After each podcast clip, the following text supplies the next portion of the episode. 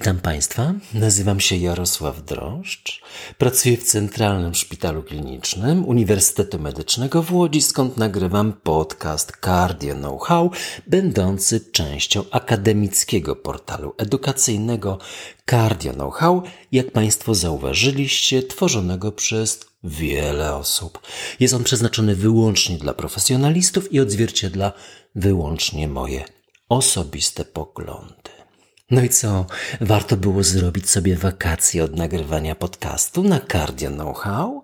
Fenomenalna jest ta dzisiejsza młodzież, ta wspaniała piątka. Robert, Maciek, Oliwia, Paweł i Alek. Razem mają tyle lat co ja. A każdy z nich tak utalentowany, pracowity, uzdolniony. Bardzo dużo się nauczyłem, podobnie jak Państwo, i przemyślałem tą sprawę bardzo wnikliwie. Podjąłem decyzję. Wbrew logice pozostaję autorem kolejnych epizodów, gdyż to Państwu obiecałem. Nie mogę tak po prostu przestać, tylko dlatego, że otaczają mnie lepsi i młodsi. Najwyżej przestaniecie mnie słuchać, albo napiszecie w postach wielkie dość. Nie potrafię, tak jak młodzi, wnikliwie omawiać tematów współczesnej kardiologii klinicznej. Pozostaję przy moim upraszczaniu. Przy okazji zastanawiałem się, w czym tak naprawdę nasze pokolenie jest lepsze od tego młodego. Długo szukałem naszych starczych przewag i znalazłem z trudem. Jesteśmy bardziej zdeterminowani, uparci. W moim przypadku to jest ewidentnie ośli upór. Mamy też więcej czasu, mniej potrzeb doczesnych, więcej spraw ogarniętych, posługując się językiem, językiem młodych. Wielu z nas, w tym ja, ma wiele radości z kolejnych pokoleń i w domu, i w pracy i mogę przygotowywać jeszcze przez jakiś czas cotygodniową porcję moich przemyśleń dotyczących praktycznej strony naszej profesji. I mam je kto zastąpić, gdy Państwo dacie mi taki sygnał, prawda? Deliver. Ten wyraz był i jest dziś odmieniany przez wszystkie przypadki. Cóż on oznacza? Nam lekarzom najbardziej się kojarzy z delivery, poród Taka interpretacja dominowała podczas ostatniego kongresu Europejskiego Towarzystwa Kardiologicznego niecałe dwa tygodnie temu i wiele osób wkomponowało to znaczenie do omówienia jego wyników. Ale automatyczny tłumacz, z którego korzystam, dostarcza także słów wygłaszać, przekazać, uratować, oswobodzić i kilka innych. Zaskakująco, ale idealnie wszystkie one pasują do wyników badania Deliver sprzed 12 dni. Nie mam tu klasycznego, czytaj finansowego, konfliktu interesów.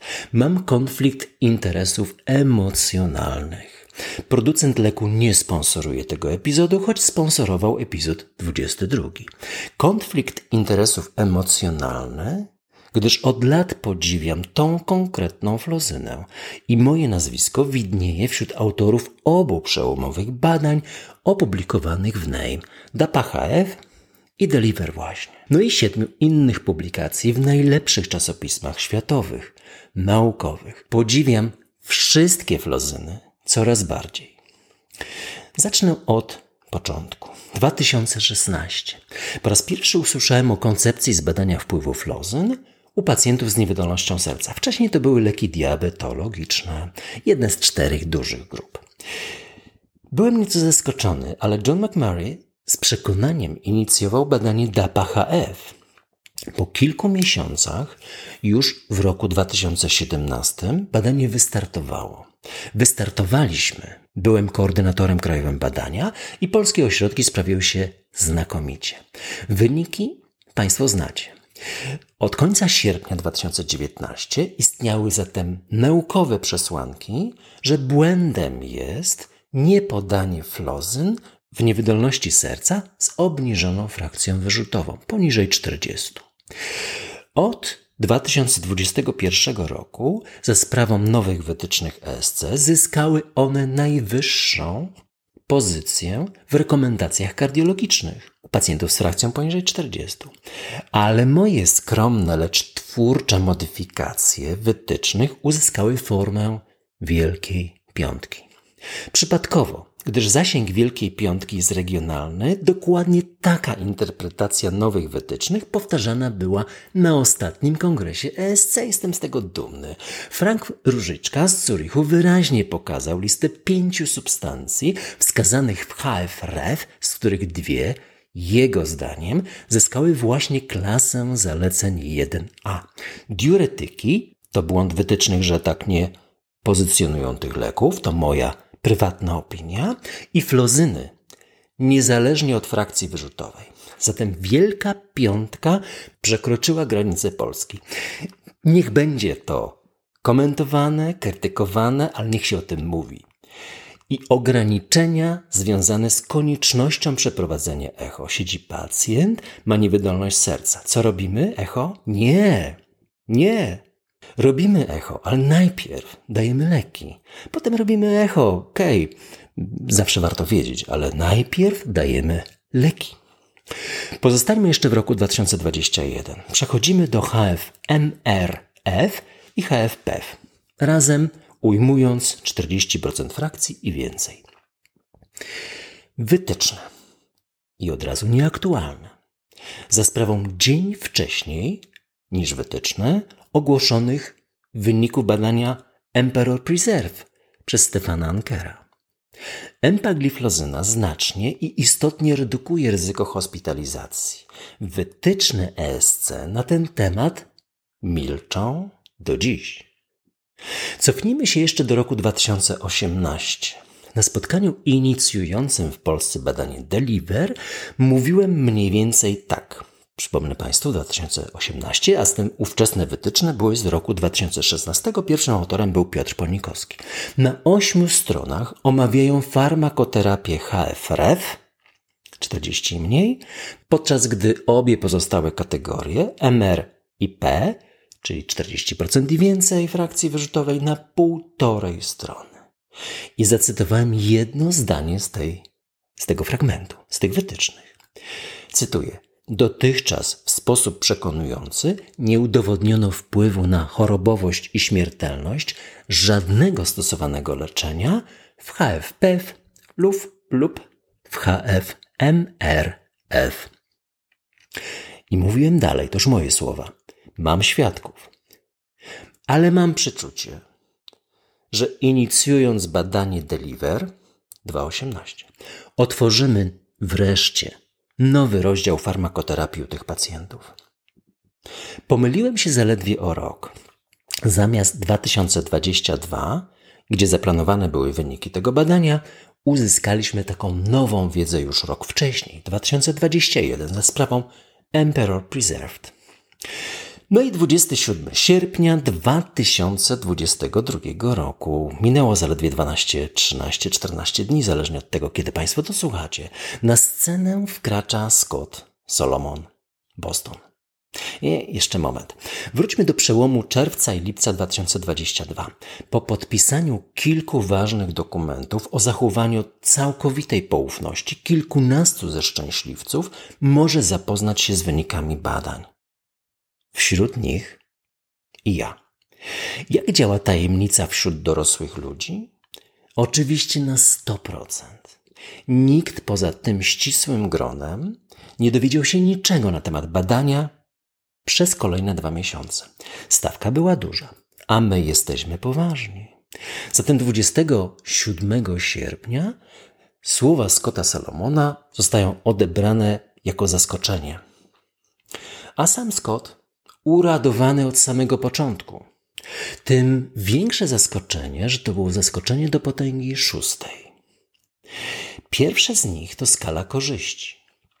U pacjentów z umiarkowanie obniżoną bądź zachowaną funkcją skurczową lewej komory, śmiertelność sercowo-naczyniowa lub konieczność hospitalizacji spada aż o 18%, czyniąc liczbę pacjentów niezbędnych do uchronienia jednego od zgonu bądź hospitalizacji niską 32. Druga To nieistotna statystycznie, ale wyraźna klinicznie. Redukcja samej śmiertelności sercowo-naczyniowej o 12%. Trzecia to całkowicie zaskakująca, zupełnie nieoczekiwana, nawet przez zagorzałość zwolenników tej terapii, nieistotna statystycznie, ale wyraźna klinicznie redukcja śmiertelności całkowitej. Powtórzę, 99% zapytanych ekspertów, nieznających wyników przed 27 sierpnia bieżącego roku, odpowiedziałoby, że wpływ na całkowitą śmiertelność leku jest zerowy nie jest zerowy. Jest nieistotny statystycznie, ale wyraźnie klinicznie. Jak wyraźnie? No 30 zgonów mniej, czyli w dwóch grupach. O 30 mniej w grupie dapagliflozyny, czyli 1 na 200 leczonych. Czwarta to skuteczność dapagliflozyny u chorych z frakcją powyżej 60. To była zasadnicza kwestia, o którą byłem pytany przed 20 sierpnia, sierpnia i na którą nie odpowiadałem. To najbardziej ciekawiło kardiologów z pierwszych stron gazet, zapewniam Państwa. 99% ekspertów odpowiedziałoby, że nie wpływa wcale. A prawda jest taka, że wpływa korzystnie, a nawet bardziej. Wyrażając się precyzyjnie, dapagliflozyna obniża ryzyko zgonu sercowo-naczyniowego bądź hospitalizacji u chorych z frakcją 40-60, dokładnie 41-59, ale powiedzmy sobie 40-60, o 17%, a u tych z frakcją powyżej 60, a dokładnie 60 i więcej, o 22%, 17% ta frakcja mniejsza poniżej 60, a 22% u pacjentów powyżej 60, 60 i więcej. 5 punktów procentowych więcej. A szacunki ekspertów, gdybyśmy ich zapytali, byłyby takie. No okej, okay, 17%, może 15% versus 0. Po wcześniejszych badaniach z innym lekiem, z innoflozyną.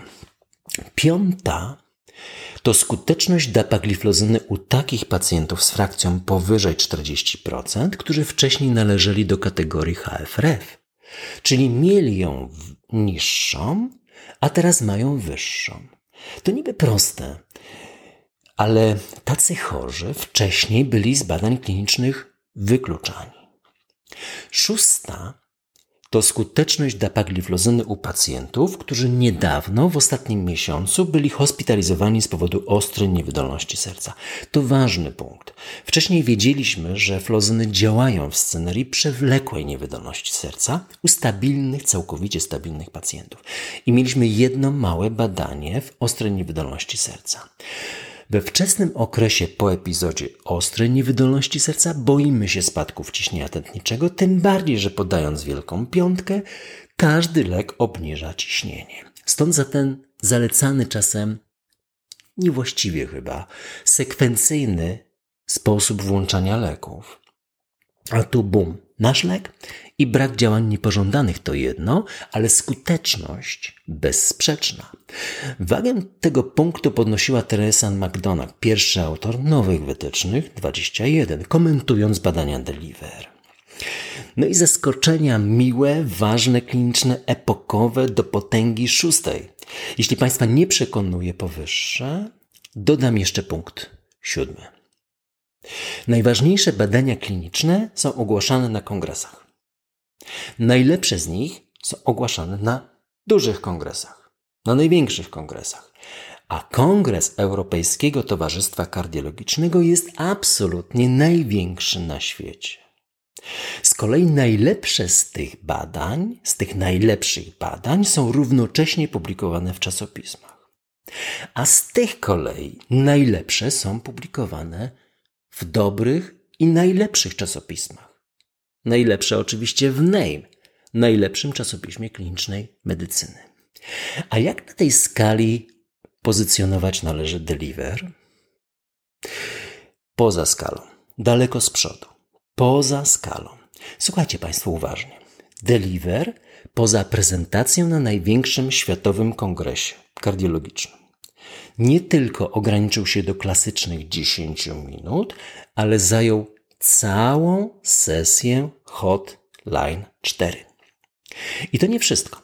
Równolegle został tego dnia opublikowany nie tylko w NAME, najlepszym czasopiśmie klinicznej medycyny świata, nie kardiologii, klinicznej medycyny, ale w dziesięciu innych czasopismach z Nature Medicine włącznie. Łącznie 11 artykułów. To absolutny rekord świata. Długo nikt go nie popije. I na koniec pewnie Państwa zainteresuje, jaki był temat tych 10 dodatkowych publikacji, poza tą, o której dzisiaj mówimy. Zatem 10 krótkich punktów, a jakże. Pierwszy. GACC. Dapagliflozyna jest skuteczna i co bardzo ważne, także zupełnie bezpieczna u chorych, świeżo hospitalizowanych z powodu ostrej niewydolności serca. 6200 chorych. Drugi punkt. European Journal of Heart Failure. Dapagliflozyna jest skuteczna i co bardzo ważne, także zupełnie bezpieczna u chorych w każdej klasie NYHA, także w klasie trzeciej i czwartej, z większą poprawą w klasach wyższych. Efekt jest też widoczny już od czwartego tygodnia od rozpoczęcia podawania leku. 6200 chorych.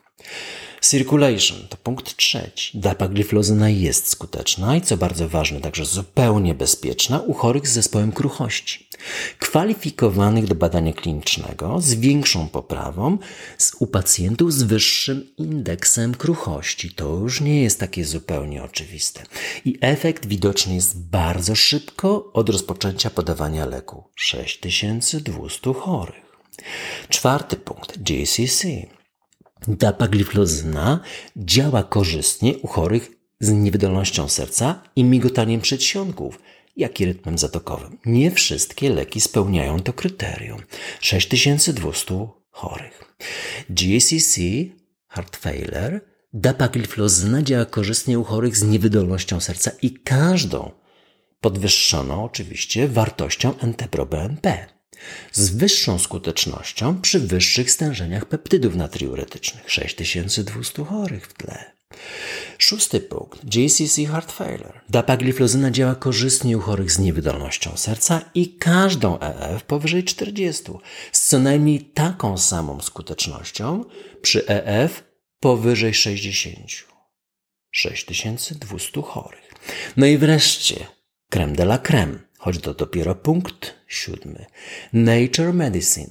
Dapagliflozyna, łącząc badania DAPA-HF i Deliver i łącząc dane konkretnych pacjentów, nie dane średnie yy, badania, tylko konkretni chorzy, tu i tu, z i bez leku. Dapagliflozyna działa korzystnie u chorych z niewydolnością serca i każdą EF. To był przełom. To było bardzo, bardzo istotne, najczęściej komentowany fakt z badania Deliver, a właściwie z, z tej analizy. Ponad 10 tysięcy pacjentów w tle.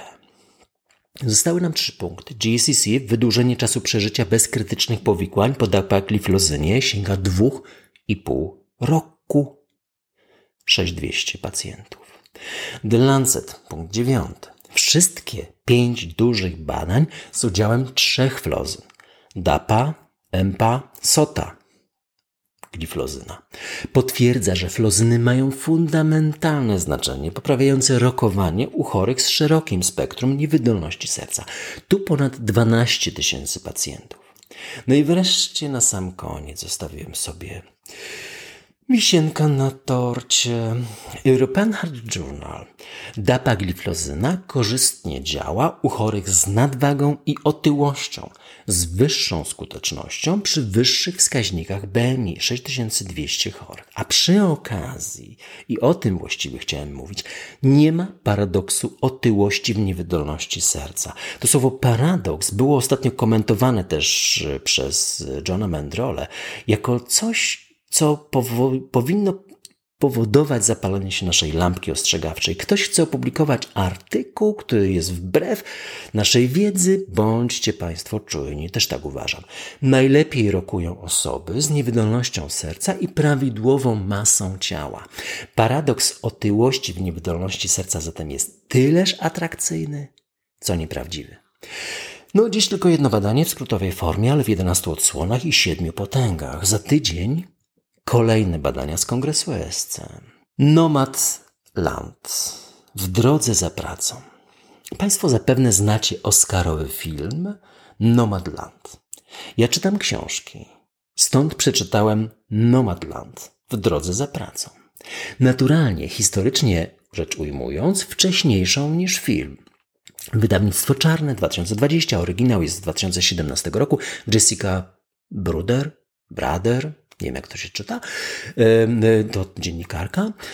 Martyna Tomczak tłumaczyła. Autorka jest dziennikarką New York Timesa. Poświęca trzy lata, kupuje kamper i kilkadziesiąt tysięcy kilometrów dołącza do nieznanych, zazwyczaj starszych przedstawicieli gatunku ludzkiego w Stanach Zjednoczonych. Wszystkich zaskoczyła książka bądź film.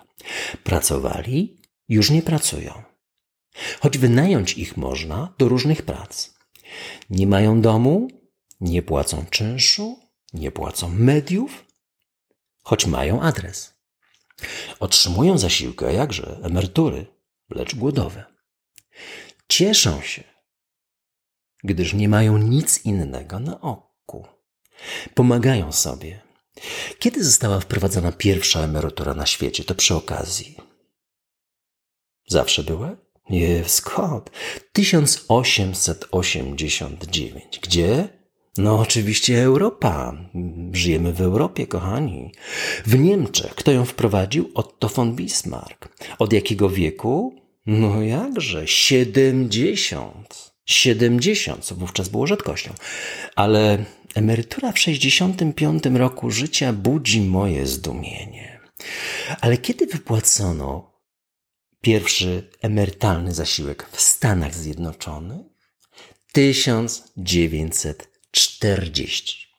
Patrząc na nasze otoczenie, nie wiem, czy ten przelotny pomysł wspierania osób starszych przetrwa 100 lat od momentu wprowadzenia go w Stanach Zjednoczonych.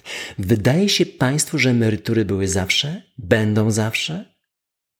No może, o ile ludzie masowo nauczą się dokonywać właściwych wyborów. Na razie wygląda to kiepsko. Posłuchajcie jeszcze fragmentu. Cytuję. Nowa rzeczywistość docierała do niego powoli. Porównał ten proces do przebudzenia się w Matrixie, kiedy uświadamiasz sobie, że sympatyczny, przewidywalny świat, w którym żyłeś, to miraż, kłamstwo stworzone po to, by zamaskować brutalną dystopię. No ale na koniec nieco Państwa uspokoję. To jest reportaż. A wśród nomadów, tak zwanych bezmiejscowych, nie bezdomnych, bezmiejscowych, autorka nie wspomina o lekarzach. Ależ my mamy piękny zawód. Szanujcie to Państwo, idąc do pracy każdego dnia. Jeśli Państwo będziecie mieli jakieś uwagi, komentarze, pytania, kierujcie na media społecznościowe Cardia Know-how. Będę też Państwu bardzo wdzięczny za promocję podcastów wśród lekarzy, komentarz, y, także taki dość. Y, jednym słowem, і Оцяном. Слава Україні!